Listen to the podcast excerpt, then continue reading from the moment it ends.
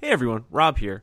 Just real quick note on this week's show. We'll be talking about a song that has some explicit lyrics since I have no idea how to mess with my RSS feed to make this episode show up as explicit rather than clean. I just wanted to give you this heads up uh, before you start listening to the episode that we will be discussing the lyrics as they are written because this is about the song and it's really hard to talk about a song without lyrics. So if you would rather not hear any explicit lyrics or if you are listening with younger folks in your car or near your uh, iPod or listening to our MP3 player, uh, you might want to uh, skip this one, or you might want to screen it before you know playing it with with younger folks. All right, and with that, on with what I think is a very good show. Burn, Hollywood, burn. I smell a on. First the guilty, now they're gone. Yeah, I'll check out a movie, but it'll take a black one to move me. Get me the hell away from this TV. All this news and views are beneath me. So all I hear about is shots ringing out about gangs putting each other's head out. So I'd rather kick some slang out. Alright, fellas, let's go hang out. Hollywood or would they not make us all look bad like I know they had? But some things I'll never forget, yeah. So step and fetch this shit. For all the years we looked like clowns, the joke is over. Smell the smoke from all around. Welcome to They're Playing Our Song, the podcast where your song becomes our song. I'm your host, Robert Perry Cruz, and with me is a returning very special guest, Christian Morosky. How you doing, Christian? I'm doing really well tonight. Thank you, Rob. Excellent. So tonight we're going to be talking about Burn Hollywood Burn by Public Enemy from their 1990 album Fear of a Black Planet. Now, uh, Christian, I was I know when I put out the call for does anyone have any hip hop songs they'd like to talk about and and you you you wrote me immediately and said you had two op two options. Uh, I'd never heard really much Public Enemy, so I said, "Oh, let's do that one. That's that'll be that'll be cool." Uh, are you a big Public Enemy fan? Just uh just this song? I know I'm. Uh, can I say that I'm a big Public Enemy fan without without admitting to, uh, without having to also stipulate that I know a lot about Public Enemy? Um, th- this is the first group that I really fell in love with as far as hip hop is concerned, um, and that was mainly because of that particular time in my life in 1989, 1990, when they were really starting to blow up in my particular world. Um, I don't know hip hop particularly well, but Public Enemy really grabbed onto me mainly because of Chuck D's voice. I mean, literally the way his Mm. voice sounds, uh, and and then all the other things about the group, uh, their, all the political tur- turmoil and all. I I started to kind of understand some of those things, but really, Rob, it was just this is one of the one of the first songs after Bring the Noise that I heard that a friend of mine introduced me to that's like, you got to listen to this. It, these are three MCs doing one song at, at once. This has not been happening. And it just was like, oh, I don't know it. I don't know hip hop. And because I was already into movies, this, this song just kind of expanded my brain. Excellent. All right, and you know, I don't think uh, I, I'm certainly of the mindset that that one does not have to like an entire band's catalog or an entire genre of music to appreciate an artist or an album fr- from that, and and I, I think that adds something. You know, certainly I know for me, I just want to talk about the genres I know the most about. But if I just listen to those songs, I, I'd eventually get bored, or I would just become like really old, really fast. Like, oh, I only want to listen to the oldies station, which is you know the ni- early '90s, and oh, that just gets so sad. Like, I remember my mom, uh, you know, oh, what? You, I don't listen to that music. I don't listen to music, and really promising, I'm never going to be like that. I'm never going to only remember a couple songs from when I was, you know, 20, and it, it, it's it's very easy to do. I never realized how easy. Uh, so let's get let's get into Burn Hollywood Burn. Now, um, was this an album you owned, or you just you just kind of heard it from friends? Did you pick it up afterwards? I picked it up much later. I mean, I only have two Public Enemy. I've got it takes nations of uh, it takes a nation of millions to hold us back, and I've got um, Fear of a Black Planet. Those are the two Mm. that I have, uh, and I got them later. But it was after a friend uh, in college, one of my roommates, introduced me to um, this particular song, and this was after we had seen um, uh, "Do the Right Thing," and uh, he's like, "Well, you you, you kind of got to get an understanding of where this group is coming from to find out, you know, what Spike Lee is talking about in this movie and why he's using you know, this particular song, Fight the Power, as a leitmotif for the movie. You kind of have Mhm. to understand kind of a little bit more about the band. And he, he knew hip hop much better than I did, obviously. And so he said, here, here's a, here's a good starter. Um, and this is why this song matters. And so he played Burn Hollywood Burn for me. And it, it immediately just, I don't know, there's some songs that when you hear the groove, it just hits you in the right way. And, um, the way this song hit me, uh, especially the Big Daddy Kane part, the way that the rhymes work in this song and the way that the, the lyrics kind of space out, I was like, oh my gosh, okay, I get this. Um, and this is the first time that this happened to me. And then actually listening to the lyrics and understanding what was going on in 1989, uh, as far as movies are concerned, it made it mean a lot more to me. So, but it, but yeah, I'm sorry to run around and around and around, but That's the point of the show, Chris. yeah, Don't I know. worry. I know. Um, you have to understand, I'm, I'm a little bit breathless here because I just got back from uh, watching a movie that I really, really liked, so I'm really hyped up right now, and I'm uh, I'm always excited after that. But I'm also nervous about talking about an area of music that I don't really know that well, but I'm really excited to talk about because I Mhm. love, I really do love Public Enemy. Um, Mhm. uh, I love the way they sound, but it also makes me nervous, and this is something that we talked about on an earlier show because there are things about the artist that are somewhat difficult, very difficult to deal with um, Mhm. because of all their controversy. So Mhm. you can like an artist and not like the things that are controversial about them. You can sign on for some things and not for others. Um, so you know, it was just really just finding that first song that really got me hooked. Hmm. And it was Burn So- Hollywood Burn that did it. Yeah, it's it's it's really it's it's catchy hooks. I mean, it's kind of a, the same sort of the bass line. I was trying to figure out where it came from. I can find a list of some of the songs they sampled, but I get the sense of I don't know if it's a song or like a siren sound effect that just keeps playing throughout the song. I mean, do you know or, or do you know what I'm talking about when? It, it just it just feels like it, it's this repeating siren, you know, almost like Hollywood is burning and they got the the emergency vehicles out. You know, I even though I know it's a metaphor, you know, it's not really about a literal fire, but Well, uh, uh, when you're uh, when you're trying to figure out where some of the samples come from for uh, anything from Fear of Black Planet, good luck. I mean, you're talking about dozens upon dozens upon dozens of samples. I mean, this album is one of those albums that is just sample driven, and this is before that time when you had to, um, uh, what's the word? I'm looking- When you had to really worry about licensing. Uh, mhm. as far as sampling is concerned. I mean, if they had had to license this album and all the things that they did in it, I mean, it would have cost them millions upon millions of dollars to Mhm. to do any of the sampling. But this album is all sampling. It's like a collage in a way. Uh, so I know exactly what you're talking about. And some of the things in this song are things that would normally drive me up the wall, things that I wouldn't like. That sort of whistle sound is is something that when I hear in a rap song or a hip hop song makes me turn off. That like weird Mhm. like somebody's standing off to the side like in the coach, but just somebody's like bl- blowing a whistle. It's Mhm. weird, and that siren thing should be annoying to me.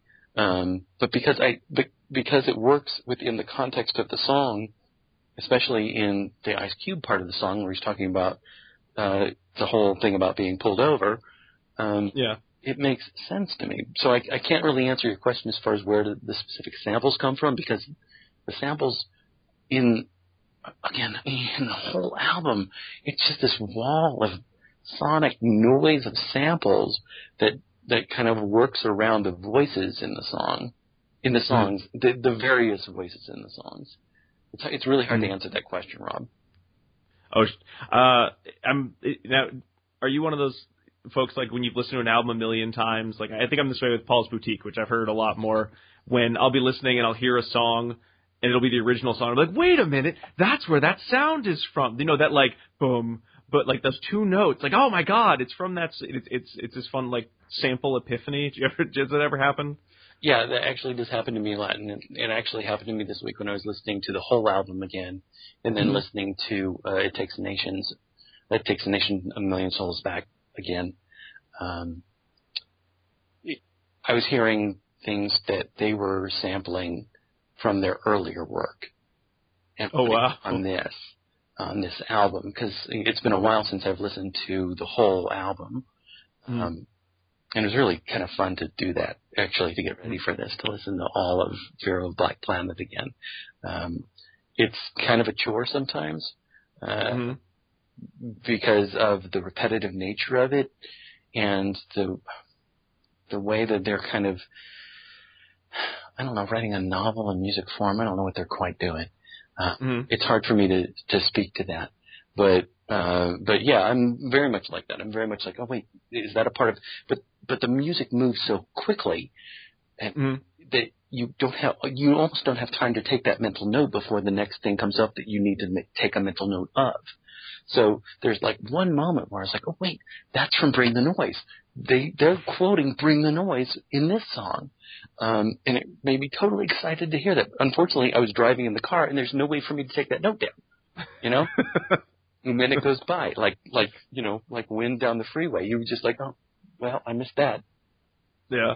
Uh, and that's well, that's what's kind of so exciting about this uh, about listening to this album is that there's there's so much depth to it. It's it's it, you know on the surface there might be that sort of weird like and not just this song but through the through the whole album there's this weird like there might be the weird siren sounds or the whistle sounds that might be off putting but there's so mm-hmm. many different bits of, of, of other parts of media that are pulled in and pulled out and, and it's almost like this, this, um, I don't know, this, uh, oh my gosh, what's, what's the word I'm looking for? This, this live art piece.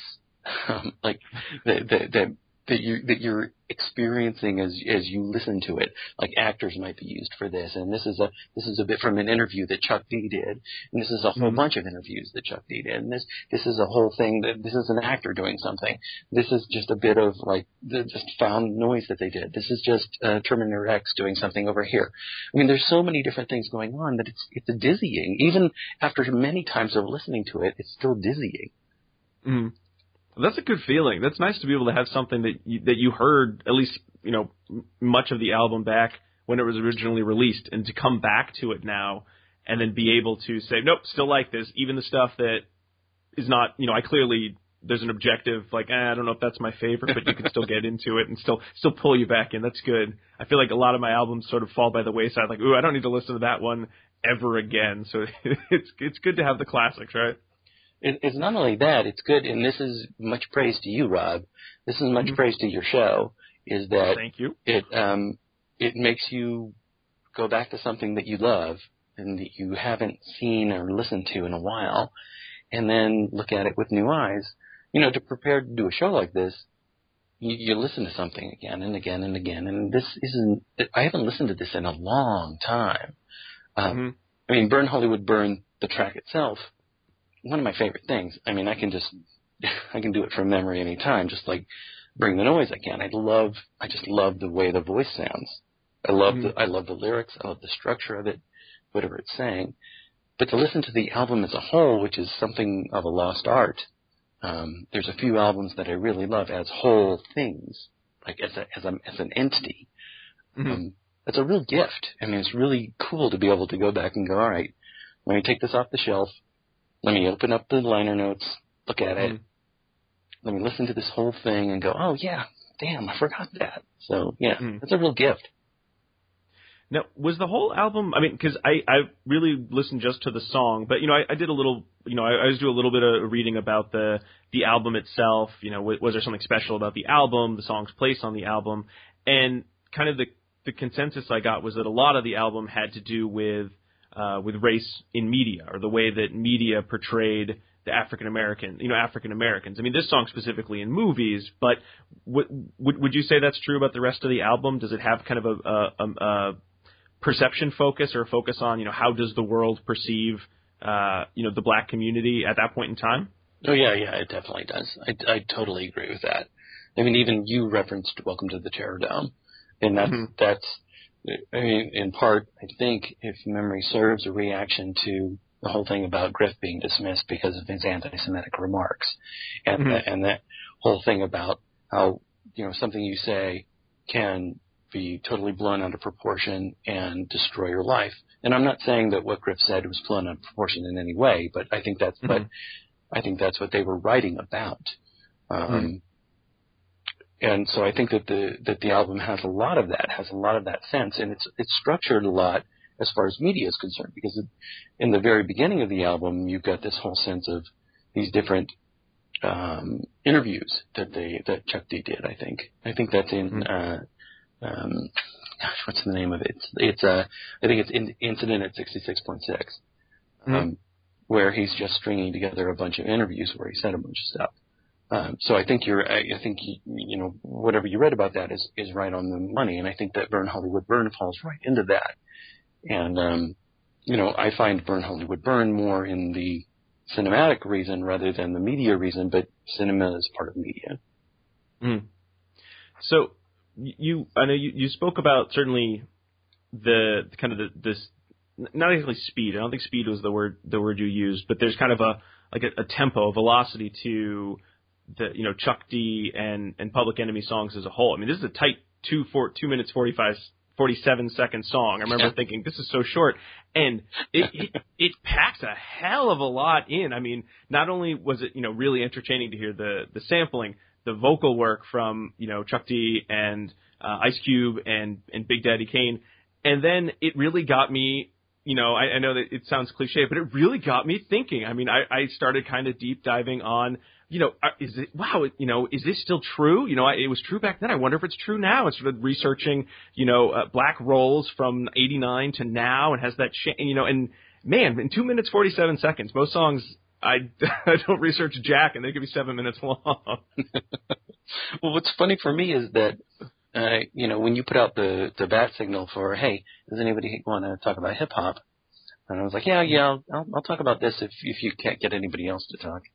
Um, I, I, be- because I really just love this song. I just love the song, no matter what the uh, message is. The message, Mhm. the message has other meanings for me Mhm. um, as a developing lover of cinema and just as somebody who was growing up at the time in 1989, 1990.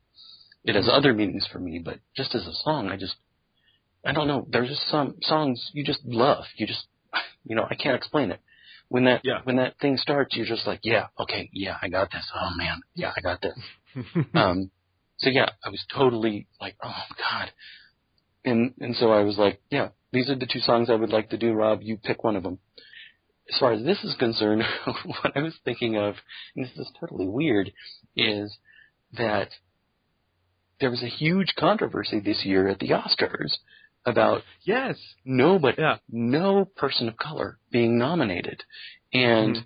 so this song, when I decided to do, you know, when I just said, hey, Rob, this is one of the songs I want to do, and you're like, yeah, you're booked.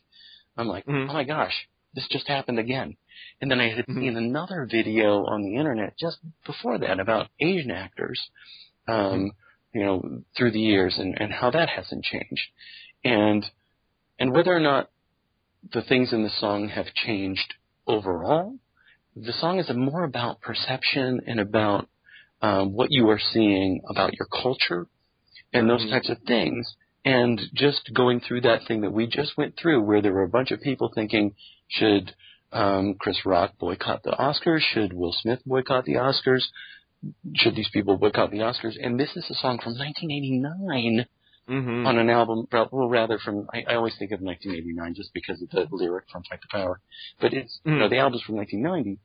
This is from 1990, and we're still talking about this stuff now, and there's still people dismissing it in the same way they dismissed it then. So I think it's, it's got a huge amount of pertinence, whether or not, you know, there's a lyric in the song that says, you know, they, um, she'll only get to play Aunt Jemima, she doesn't get to play a lawyer. Um, Mhm. that certainly has changed. I mean, that certainly has changed. Mhm. Uh, but it's weird to look at it like as two parts of this arc. You know, look at this song when it was made, and look at the Oscars when they came out, and then and the in the uproar and how that feels. Um, Mhm. I I just find that fascinating. The other, the, well, the other article I was looking at, it was a there was a Huffington Post article from uh, I forget which year. When when was Twelve Years a Slave? Was that was that two years ago? Was that last year? Oh, good lord! Uh, it was a I don't know. It might have been through. It was a little. It wasn't too long ago. Yeah. wasn't too long ago.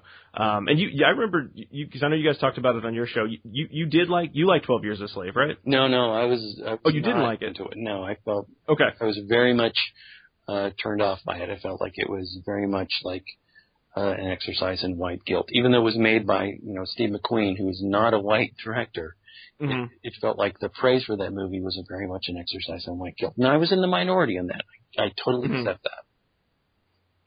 I, I did not have a chance to see it, and um, I was kind of worried I might feel the same way that that that, that you felt. Uh, but but the article talked about the fact that even though there have been a lot of African American actors who have been nominated for Oscars, Best Supporting Actor, Best Actor, almost none of them were uh, were playing you know just a part. They were almost all playing historical figures. So they, they the part had to be African American. So it wasn't quite the same as if hey, I cast Will Smith to be, you know, this character in a drama and he was nominated for an Academy Award or was appreciated for, for his performance. It was this, this performance was great, but the character had to be black because, well, it was a, it was a, it was a biopic or it was a, you know, historical document. So it, it, it really was as much as there have been, have been more, uh, well-known actors, uh, of color, they haven't necessarily been for movies where they just did a great job in a role or it wasn't a representative of of of society as a whole. It was just, oh, here's you played, you know, uh Martin Luther King Jr. or you played um I you know who, the the character from 12 Years a Slave, you know, that was a historical figure. Uh and and, and it kind of made me think, especially listening to this song about have things really imp- improved uh, as as Chuck D and and as everyone, you know, uh, the other MCs on the song, you know, really really wanted them to or really felt like they they they failed you know hollywood had failed them Right. You know, you know, as as you talk about that, it's I think it's telling that I I start to think about you know my um the way my brain works. I start to think about well, let me try to think of black actors who've won awards, um, and and that I can immediately think, okay, well, there's Halle Berry. What part was she playing? Um, there's Cuba Gooding Jr. What part was he playing? And and that I can actually single them out, and Mhm. is you know part of the thing. Um, one of the things I was thinking of in, in, in watching this video earlier this week, um, where where it was somebody talking about Asian, the way Asian actors or the way Asian characters have been portrayed through the years, by uh, you know in caricatures by you know people like Marlon Brando or Mickey Rooney or whomever, um, and and what I was trying to wrap my head around, Rob, is this Mhm. this the objection was, okay, white people are playing Asian parts. Why is that happening? Mhm. Uh, and my you know white brain was going, well, why can't white actors play that? Don't you want an Asian actor to play any part? Mhm. Um, which is ultimately what you kind of want to wind up with is what you're talking about. I mean, you know, shouldn't an Asian actor, Hispanic actor, black actor, a white actor be able to play any part and just be able to be this is the part that they're playing. They're not just playing, you know, Denzel Washington playing a guy in Glory and that's why he wins the award because he's playing somebody historically that would have been black. Mhm. Um, and so this this song, listening to this song again, kind of again had to break me of this. And this is something that has to happen every now and then. Is the idea? Well, we're not. We're just not there yet. Um, Mhm. You know, we we want to get there, um, but can a black man play Abraham Lincoln? You know, Uh, Mhm. you know, can a white man play Michael Jackson and not be criticized for it? Well, no, we're not there yet. Can a black man play Abraham Lincoln? Well, why aren't we there yet? Mhm. Can an Asian woman, you know, play Margaret Thatcher? Why aren't we there yet? Mhm. You know, we're we're not even at can a black man play Spider Man without without it being a huge internet uproar of oh no that you can't have that's not even a real person Right. right. So made up character he could be anyone so I think that while you know, I think that if you look at what was going on at the time this song was was written, things have definitely changed. Um, you know, it's it's not the time of you know. I don't know. if Did you ever see the movie uh, Howard, uh, Hollywood Shuffle? I heard of it spoken on I Love the 80s way back when. Okay. So I I know of it, but that's that's about all I know. okay. Well, I think we're beyond that point. It's, I mean, it's a brilliant movie for Mhm. understanding what was going, what you know, what classically Hollywood has done. I think we're beyond that point, but I don't think we're fully beyond that point. You know, given es- especially what happened this year with the uh, controversy at the Oscars. But you've got some of the biggest box office stars in the world who are also African American, black people. I, I mean, I, I, you know, we're going to have to use some language on this podcast that that will go back, you know, back and forth. I'm, I'm not worried about that. Um, uh, so things have definitely changed, but how far have they changed? It was just interesting to me to choose this song and then think about the fact, oh my gosh, we just went through this controversy again. Um, and it's not just a controversy without a meaning. It's not, you know, people crying victim. It's, there's a reason for these things. We're not there yet. We're not, we haven't gotten there yet. I think you know one of the early lyrics in the, in the song when Chuck D is talking about. Um, I I'm going to pull it up real quick so I I say it correctly. Go right ahead. It it was uh, yeah, I'll check out a movie, but it'll take a black one to move me, and it kind of got me thinking about what were you know what what would that be? You know, what would you know the quote unquote black movie that that moves Chuck D be? Would it be something like some of the movies that were coming out uh, around that time? So I think Boyz n the Hood was around that time, and that was sort of one of the kind of the earlier kind of like gang movies, but you know with a lot of actors who then went on to be you know huge later on.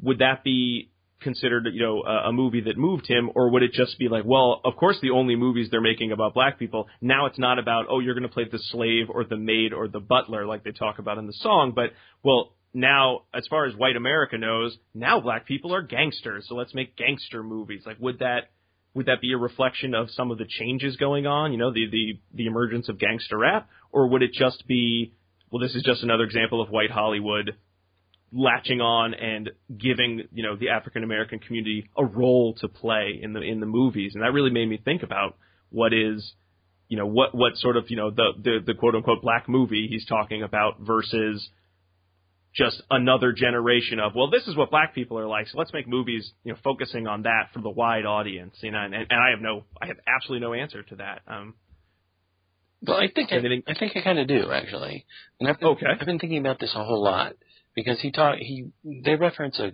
a few different movies in in the course of this song, and and I remember going through that. I remember being in that particular period in my life, and then ten and you know five ten years later, and then now, um, and I think it's more. Let me let me. Okay, did you ever see uh, Malcolm X? Did you ever see the Malcolm X movie that Spike Lee did? No I mean I I've seen clips from it and certainly seen like you know some of Denzel's Denzel Washington's performance from it but not the whole movie no Okay, there, there's this moment where um, he's uh, like putting he's he's he and his friend he's putting lye in his hair in order to straighten it out, and he Mhm. does this line where he says, "Does it look does it look white?" Um, and, and this is sort of a poor way of saying that I think um, it'll take a black one to movies isn't just about Menace II Society or Boyz n the Hood or even Do the Right Thing.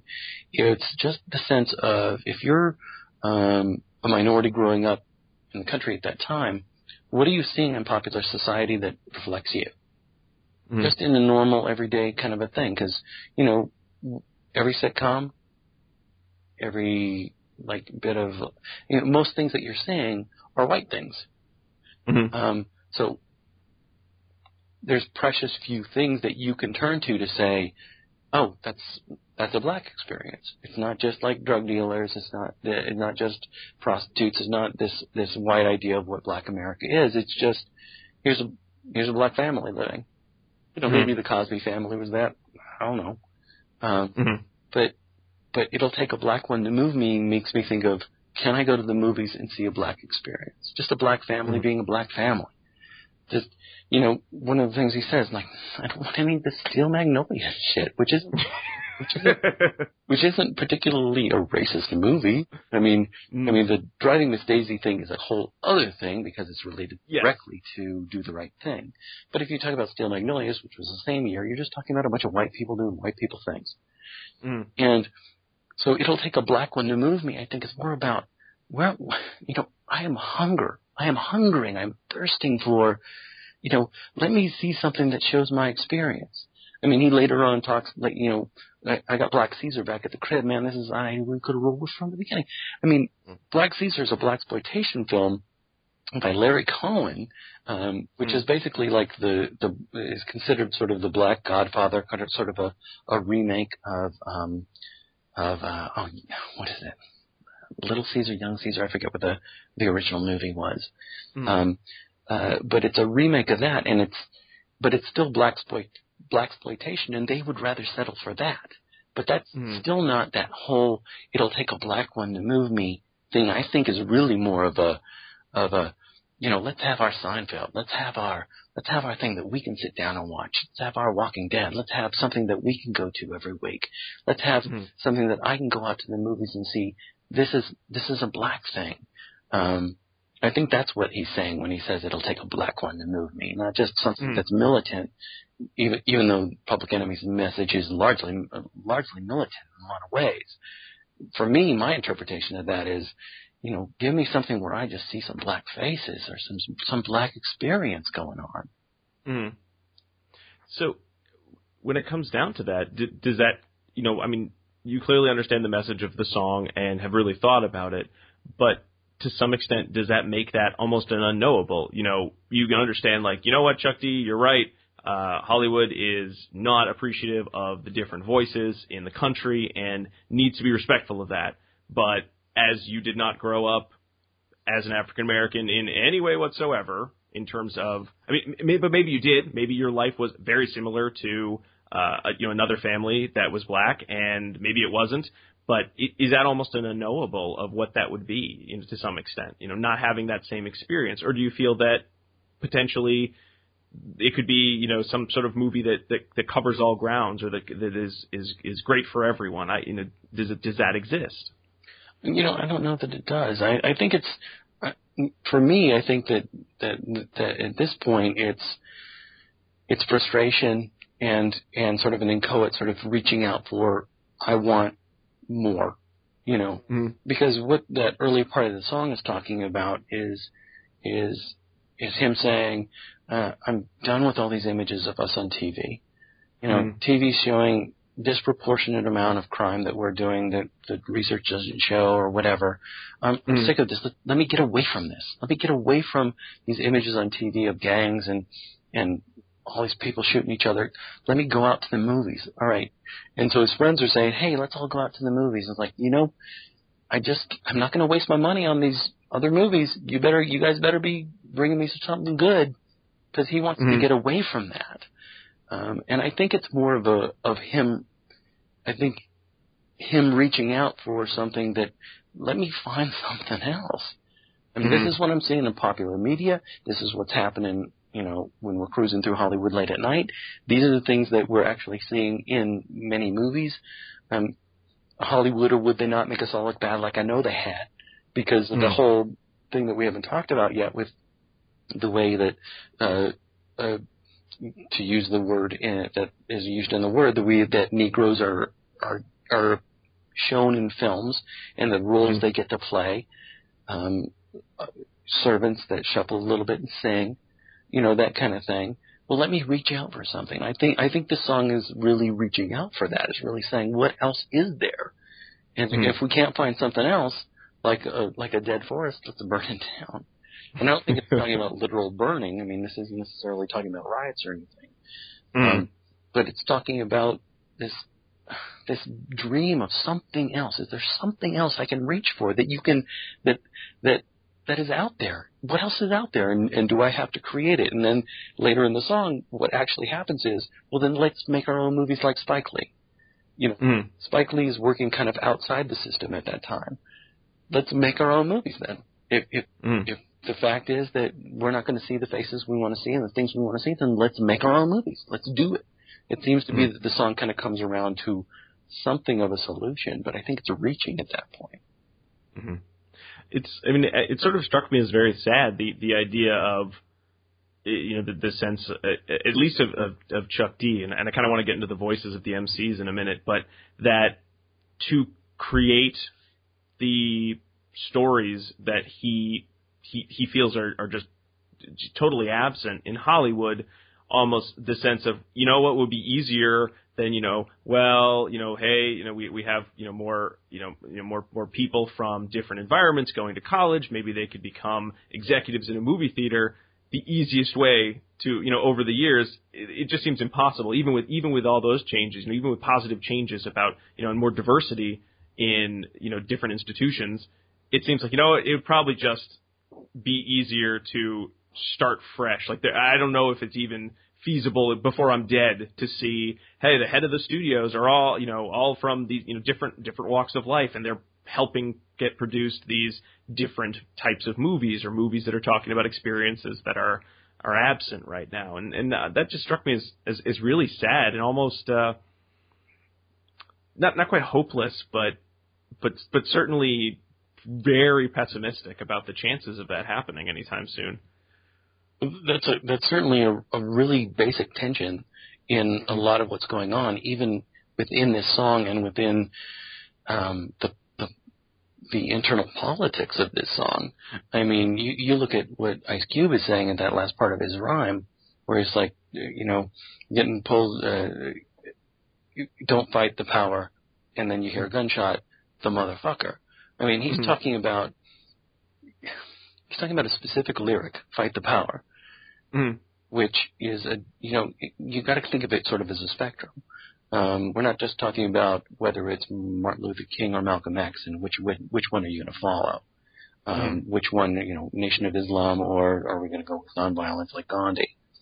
Um, Ice Cube is within this lyric putting in you know, fight the power. I mean, he's talking about getting pulled to the curb, being treated like a sucker. Don't fight the power and there's a gunshot, motherfucker. And he's like, shoot the motherfucker. Um, yeah. Then again, you know, I'm talking about the lyric. I'm, you know, I'm using this language again. I apologize for using this language, but it's within the the structure of the lyric. That's um, fine. Yeah, that's fine. Okay. Um, in and so the the the difficulty is exactly kind of what you're talking about. Do we do we burn it down? Do we just be violent? Do we use violence or the threat of violence in order to get what we want? And then you look, I mean, you can talk about where Ice Cube's career goes later on and the different roles he plays and whatever. I mean, that's kind of a separate thing. But hmm. within mm. the structure of this song is is this idea of exactly what you said. What do we do? Do we work yeah. within the system? Because that's not working. Do we burn it all down? Because what's that going to get us? Is there some sort of middle ground? How do we do it? Mm. You know, and I think this this song is more talking about you know, this is the way it is right now. What do we do? And I think that part of the answer is, well, then let's just do our own thing. Mm-hmm. You you spoke earlier, Christian, about Chuck D's Chuck D's voice. It, now, when you when you talk about loving his voice, is it like the tone of his voice, his his style as a rapper? What is it about Chuck D that that really appeals to you? Um, first and foremost, it's just Rob the sound of his voice. it just hit me on a gut level the first time I heard it. The first time I heard um, him say uh, the word in um, Bring the Noise, bass. How low can you go? Just the way he says the word bass. That word. I mean, he's. I think. I guess you would. I don't. I guess you would call him a baritone, maybe a bass. I don't know what you. Would, I don't know where you would put his register. Um, mm-hmm he's got a pretty good register. But he's just got, oh my God, he's just got one of these voices that you're like, yeah, I could hear him read the phone book. It's kind of like, you know, I used to run this Oscar contest with my friends, mm-hmm. where I would send like Oscar ballots out to all my friends. It was kind of like based out of frustration about constantly being disappointed at who the Oscars were choosing. Mm-hmm. Um, I'm like, all right, you guys choose who you want to choose, and we're going to vote, and I'll give a prize out every year. One of my friends uh, sent back one of his ballots, and it was the year that uh, Iron Giant was on there. And mm-hmm. he's like, um, I'm giving Iron Giant an award because um, I I would like to hear Vin Diesel read the phone book because it, you know, it, it you know, I would be crass, but it, it made him want to uh, do certain things. It, it, uh, it just is like, yeah, Vin Diesel's uh, voice gives me a boner. I'm like, all right, fine. um, Chuck D, when he talks, just his voice just has this register. And Mhm. and that first time I heard bass, how low can you go? Death row, what a brother know. When I was like, oh, I was, who's this? Oh my gosh. Um, so it's it's literally Rob his voice. Mhm. It's it's the sound of his voice. It's the weight of his voice. And you can even hear him in interviews talk, and every now and then he just has this thing that he does with his voice, and it's just natural for him because that's his voice. That for me just resonates. I mean, literally and figuratively, it resonates. Uh, I don't agree with all the things that the guy says, but physically, I love the way his voice sounds. So when you hear burn, Hollywood burn, I smell a riot going on, and it's that voice saying it, oh my gosh, it just makes me, it just draws me. It's like a magnet. hmm You're having mentioned that I tried to to really pay attention to to his voice, and you know there is something very just something something really great about it, very listenable. It it almost had like a tactile quality, you know, almost that there was there was a stickiness to it that that that drew, that really drew me in. It's very hard to describe a, describe a voice exactly, but it it just it felt it felt tangible Mhm. the way he was the way he was he was he was rhyming very different than Ice Cube or Big Daddy Kane who are both you know I, I don't know as much Big Daddy Kane but I, you know Ice Cube uh especially you know knowing some of his work from from NWA is just it's very it's very smooth and I just love his delivery and it's it's really you know pulls me in but in a very in a very different way than Chuck D's you know first first verse when he takes the first verse there Yeah. You, I love the way you put that, by the way. You saying it sounds tactile? That is really well put. Um, and what was weird for me listening to this song over and over again this week, which I've been doing, um, is that I started to fall for Big Daddy Kane's voice even more. But I think that Mhm. might be the way he he goes over. There's a couple of weird, difficult um, lines that that they that they do that Big Daddy Kane really gets through in this beautiful way that made me fall Mhm. for his voice uh, in a different way. Um, Ice Cube's voice is kind of in this in this harder upper or not upper register but higher register. But the way you say that, uh, the way you describe uh, Chuck D's tactile sound to his voice or that quality uh, Mhm. kind of nails it for me. It just it sucks me in and um, man, that, that's why I, I said that to you in my emails. That that this guy's voice, it's just the physical voice does something for me. So I know one of the things that that I'm always impressed by is when you have multiple artists in one song, not just the physical sound of their voice, but I feel like the content really switches between lyrics. It's all around the theme, the burn Hollywood burn and the the sense of you know the the, the racial attitude of, of Hollywood at the time. But I found it very cool to see how this is you know this is Chuck D's take on it. This is Ice Cube's take on it. This is Big Daddy Kane's on it. You know, Ice Cube's being very much al- al- almost coming just from you know the, the, the themes from from uh, Straight Outta Compton. You know, the idea of yeah, you go to Hollywood and it's not so much the movies I'm worried about. It's whether I'm going to get pulled over because I'm just physically not supposed to be there because of who I am and what I look like. Whereas I think Chuck D and, and Big Daddy Kane are more more on the specific the specifics of movies and and and cinema. Did that did you get any sense of that or, or Oh yeah, I think you're spot on on this. Um, because I think that Ice Cube was also going through his breakup uh, with NWA at the time, and and that's why his first line is Ice Cube is down with the P. Um, and you know th- this this song was kind of thrown together. I think, gosh, I can't remember now that that just I think one of them it might have even been Ice Cube who said in an interview, "Yeah, I'm going to do this thing with Chuck D, or we're all going to do this thing together," and then everybody's like, "Oh crap." um, because getting these three MCs together and getting all the rights cleared was really not easy. I think. Mhm. Um, but I think that Ice Cube is very much still stinging from whatever he's going through for with M- NWA, and I think that you know that you know I think that Chuck D was kind of having to deal with all right, how am I to how am I to write this thing super fast? How am I to deal with uh, the way Ice Cube uses words, especially the word bitch? Uh, hmm which, uh, interestingly enough, in in my CD, when I broke it out again this week and looked through all the lyrics and everything, this is so weird.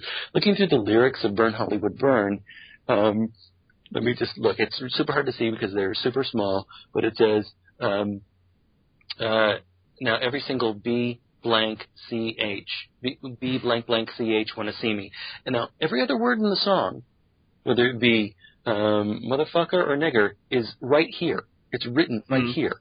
But B blank blank CH is very clearly blanked out. And I think Chuck D was nervous about that because he's like, he's, I think he was thinking that's really not what this song is about. But he really wanted to have that voice. Um, Yeah. and he wanted the three of them to be together and it was kind of a plan and it was kind of actually, they were kind of forced into war because somebody said, we're going to do this. And he's like, all right, we're going to do this. I'm going to make it all Mhm. work. Um, so you're, I think you're absolutely right that the, that Big Daddy Kane and, um, Chuck D have like the, the bookends of this is the message of the song and then Ice Cube is almost playing a bridge. Mm. Oh, I like, I like, yeah, I like that idea of, of, of the bridge. You know, Chuck D doesn't even want to go to Hollywood because there's nothing worth seeing. But oh well, his friends want to go see a movie, and then Ice Cube's just you know driving around worried when he's going to get pulled over and he's going to get smashed into the curb for being a black man driving around you know the fancy parts of Hollywood. And I don't know, I, is that what Hollywood's like? I've only been to LA once. Is, is it like a fancy, is it like a fancy Hollywood part?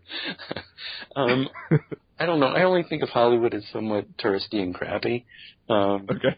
even though I've been, you know, I mean, that's kind of unfair to say, and it's gotten cleaned up in the way that Times Square is cleaned up. Um, but in 1989, that's certainly, I can see that, I'm not saying that Ice Cube's experience there isn't true. I'm sure that is true.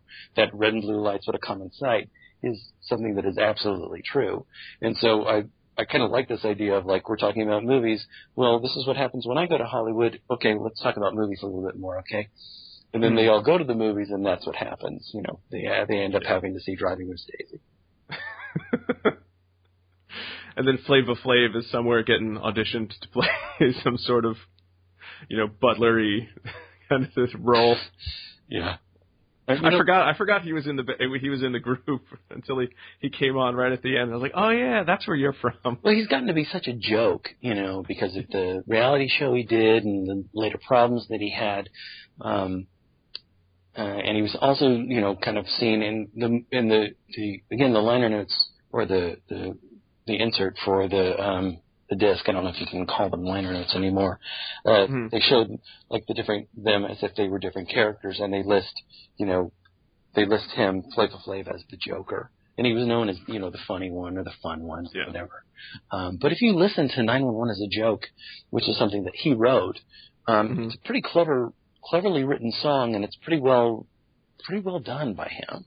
Uh, and I kind of dismissed him because of that big clock around his neck for many years, and because I just prefer Chuck D. And I'm like, I just want to hear Chuck D. talk. But Yeah. I think it's like you need to have that foil. You need to have somebody else to to kind of lighten things up every now and then. Um, Mm. And I think weirdly enough, listening to this album again, I, I got to be more respectful of Flavor Flav listening to 911 as a joke. Mhm. And that was that's the song um, that's kind of kind of similar similar theme. Well, I guess that's kind of the theme of the album, like like you'd said of uh, 911 doesn't doesn't respond to calls from the black community Right. as quickly as they would from the white community. So sort of that same idea of who no one seems to care, nobody seems to care, or or when they do care, it's in these pandering and in just almost insulting ways. Uh, Exactly. Yeah. Yeah. Yeah.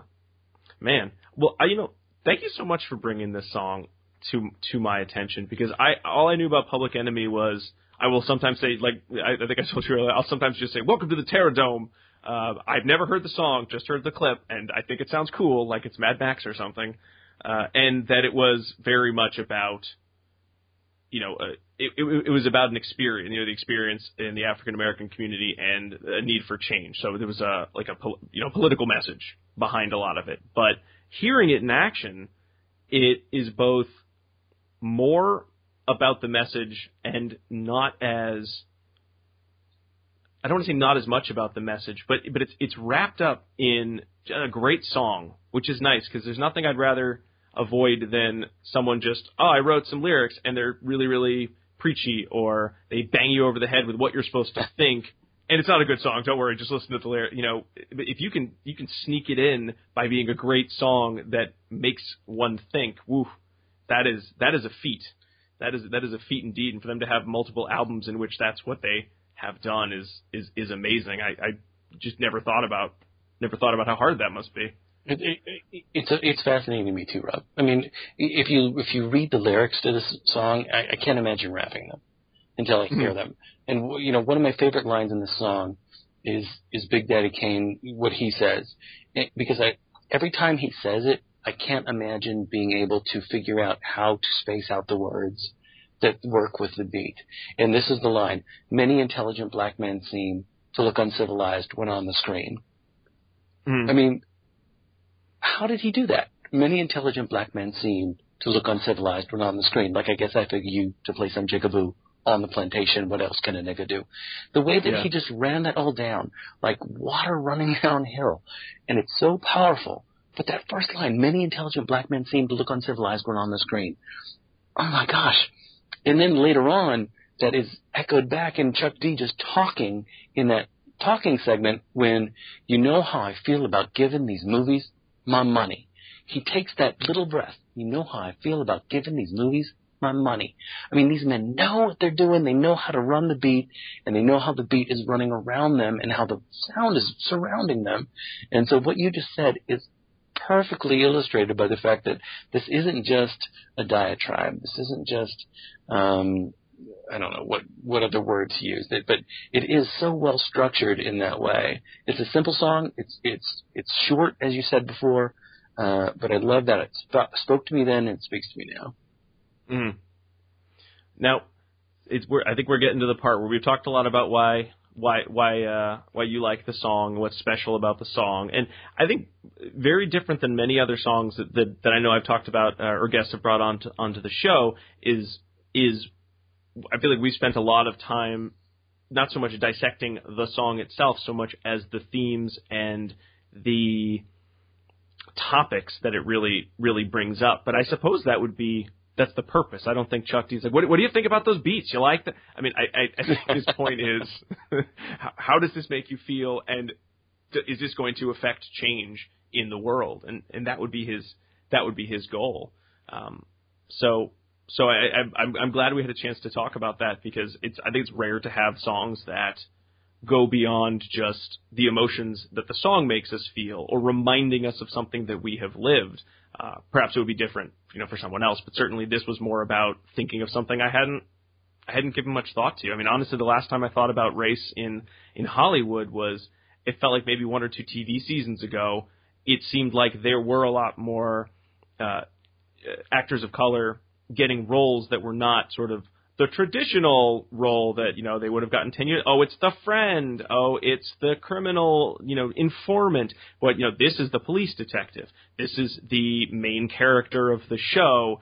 But but that just struck me as like, oh, it's it's kind of neat that this seems to be going on more in TV. But you know, then then again, we have the Oscars this year, like you brought up, that it's it's it's still another year with all all white faces, and you know, does that mean the same things that it meant for Chuck D, or was it just a year where hey happened to be a bunch of great white you know performances from white actors, or you know, or, or does it speak to the to the to the issue that Chuck D's bringing up? Right.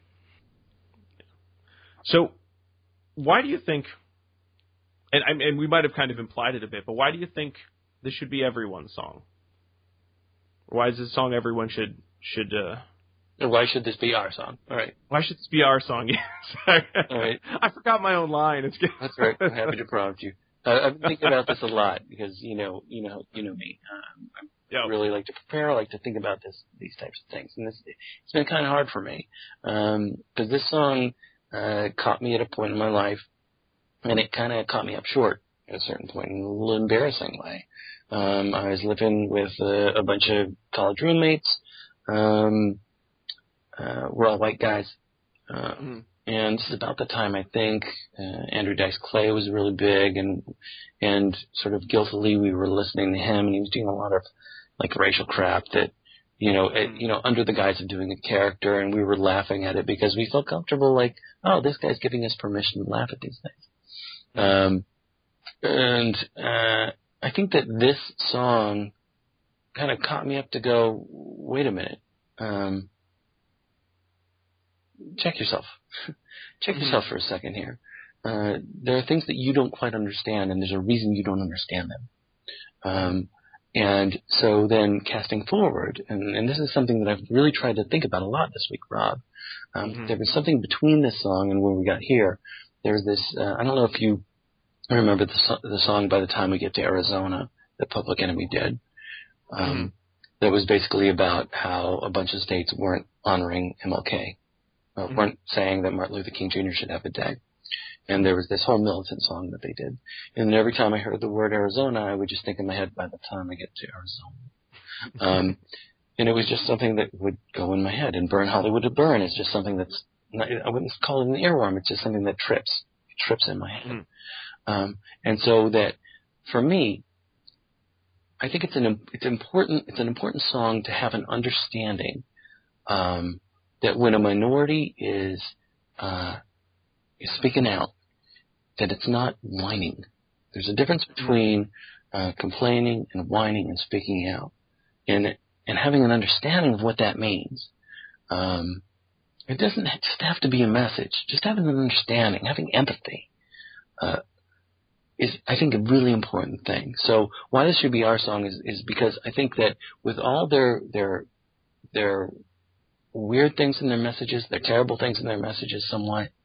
Um, just having a chance to listen to a song that really moves is a really good song on its own right, and ha- and can also give you a chance to have empathy.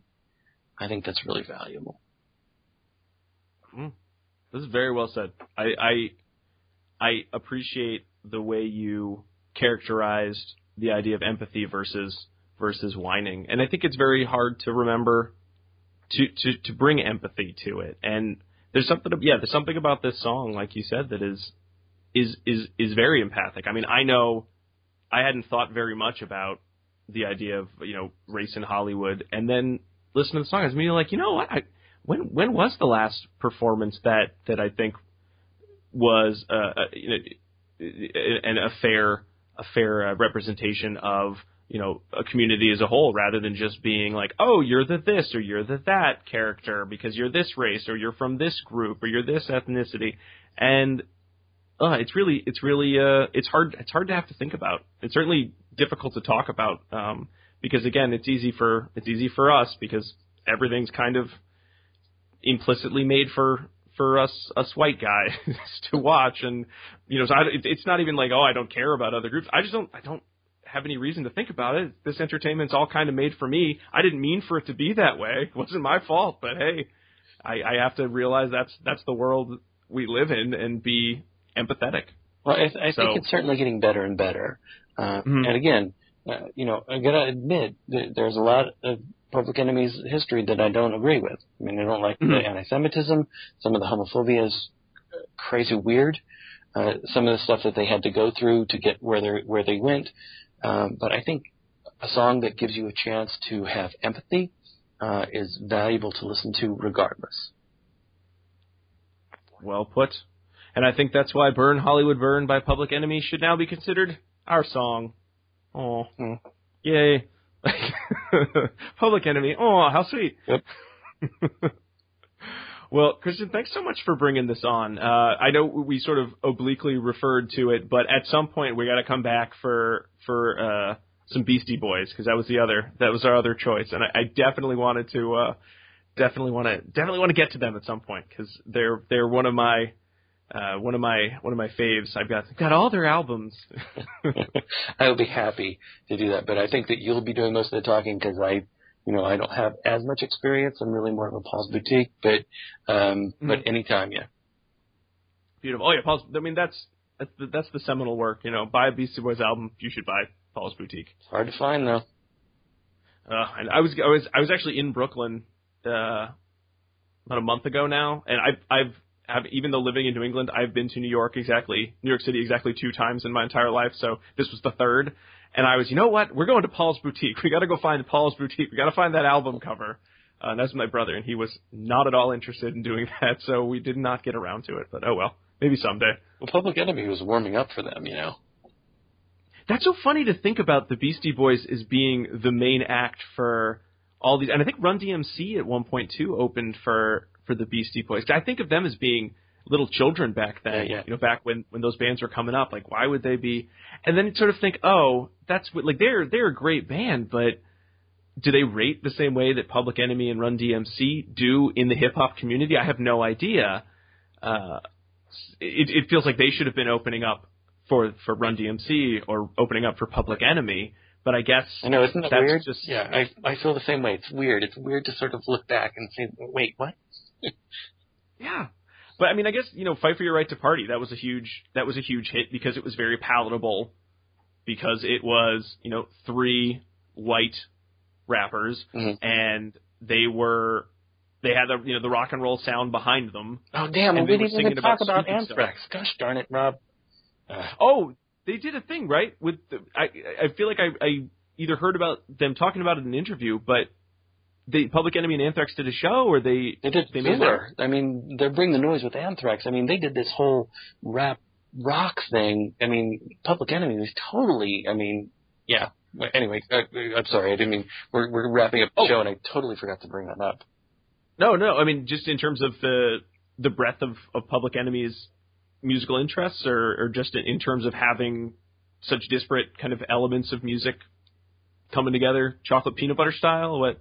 It was just being able to reach reach that other that, that other group and make metal and rap come together in this way. Um, I mean, I certainly prefer the Bring the Noise uh, version that's just Public Enemy, but I love the way that um, Chuck D has to speed up the rap for the an- the Anthrax version of it in the way that the Anthrax dude, and I forget his name off the top of my head, like gets the rap part of that song himself, and he he Mm. just doesn't have the the ability, but they're so game and they're so working together, and, and there's so much energy involved, just the energy of rap and and metal together. Uh, oh my god! Oh my gosh! I love I loved that that amalgam, and I remember just being totally into that. And you know, the whole Run DMC and Aerosmith thing is kind of another kind of a deal, uh, like more the poppy version of that. But watching Mhm. um, watching uh, Public Enemy work together with Anthrax was so exciting. There's so much energy there. It's just this this this combination of energy. Oh my gosh! Mhm. And I totally forgot to bring that up. Sorry. No, that's okay. Well, you you, you just did. Yeah, so it's all good. it's all in there. None none of it goes on the cutting room floor. All right. Where were we? So okay, so we've we've talked a lot about Public Enemy. Thank you so much again for the, for the song. Thanks for coming on the show and and uh, and uh, picking up the the podcast signal. I don't know what I would what I would what I would call it. The need the need for another good hip hop episode and and uh, having something really to, to sink to sink our teeth into is really really awesome. All right. Good. Uh, so for everyone out there, you can. I hope you enjoyed the show. Please rate us on iTunes. Please follow us on follow me on Twitter on at playing underscore our song. We have a Facebook page. The website playingoursong.net is where to go to see videos of the performances we're going to talk about and read the lyrics so that you can uh, kind of follow along because I don't want to get sued by playing the entire song on the show. Uh, if you know if they ever if they ever noticed, who knows? Um, So this was another in our fun hip hop month entries. Uh, thank you again so much, Christian, for coming on. Uh, do you want to talk about about your show, which is uh, my favorite, my one of my favorite shows? Uh, thank you very much for saying that. It's the Quarter to Three movie podcast. Just go over to quarter3.com and uh, we have a movie podcast we do every week.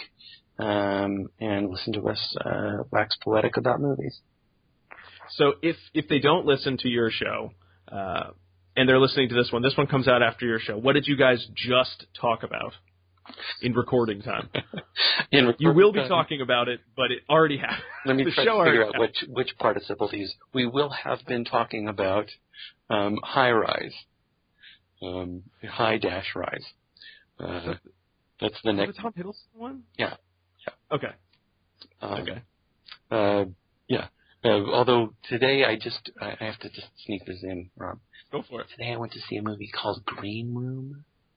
Oh, I know Tom's been talking about that one. Like it's like it's it's the, it's the new hotness, right? Yeah, you really got to go see Green Room if you can. I'm just I'm just it's just between you and me. I don't want any of your listeners to know this. Um, but I'm just telling you that you guys really should go see Green Room if you can. Is it playing anywhere? No, um, It's just L.A. You fancy L.A. folks? I think it is just for us fancy LA folks. But when it, it comes around, uh, and it is, there's a little bit of gore going on, so just be aware Mm. of that. Uh, so don't take the kids, please. Uh, but, oh, rats! So, so but right before doing this, and this is why I'm a little bit hyper during this, is because I just got away from a movie that I really, really liked. Um, Mm. It's by the guy who uh, directed a movie called Blue Ruin a couple of years ago, which is mm. also really good. Um, but yeah, the, but anyway, the the podcast we just did is called High Rise. It's by a guy named Ben Wheatley who did a movie called Sightseers that was on my top ten list a couple of years ago. Excellent. I, for some reason, thought you guys were seeing Tower Heist, which is a comedy with Ben Stiller that I think came out like three years ago. I was very confused. Rob, we did we did a podcast of Tower Heist. Don't make you did Tower Heist? don't make us go back to that. How dare you? Oh man, You guys do a lot of shows. I can't keep them all. I can't keep them all. I remember the good ones about the movies. Oh, I gotta go see that. I gotta see that. But uh, that that one I didn't. I I didn't need to see again. And you know, I haven't seen any other Tower movies. uh, the great thing about our show is that if if there's a movie you can't stand or don't want to see, you can still listen to us and get a laugh out of it. Yes, I. well, I know your your podcast is the. It saved me a lot of money. Well, I don't have time to go to the movies anyway, but I have a little more than I used to. But uh, it, it's it's the greatest uh, way to pretend I saw a ton of movies, and then you guys sneak in other movies you saw. So it's really nice. I I have sounded so intelligent at so many gatherings about movies. Uh, so if you're ever hanging out with me, folks in the audience, and I say I heard that movie was good, bad, it's probably because Christian or one of his other uh, co-hosts said that, and I'm just ripping them off. So, so sorry, Christian. I've stolen all your ideas, and they're now mine. I apologize. We're happy to be your Cliff's Notes. well, uh, so for everyone out there, hope you enjoyed the episode. Remember to check out the Quarter to Three movie podcast, which already came out. So either listen to the one that already happened or the one that's coming out next week on on Monday, uh, or go back listen to them all. It's a great way to to catch up on movies you missed. Uh, and then also continue listening listening here to us as we continue Hip Hop Week for the rest of well, April's over, but we'll continue a little into May as well. Yay! That makes me pretty happy. Oh, good. Yeah, it's it's it's the it's the easiest way to learn something new is to force yourself to talk about it for three to five hours over the span of many weeks. uh, so, Christian, thanks again for coming on. Uh, everyone, remember to thank Christian so he comes back on again. Uh, and and uh, keep listening to the show. But uh, we'll be back next week. But until then, remember it's your song, so play it long and play it loud. Bye. Ladies and gentlemen, today's feature presentation, Driving Miss Daisy. No, Oh, man. Just, just what I'm talking about. It's terms of endearment shit. I'm out of here, man. Hey, yo, check it out, man. I got Black Caesar at the crib, man. Y'all want to go check that out? Yeah. That's the idea. 'cause We could have rolled it from the beginning. Y'all with it, Fuck K. Hollywood, man.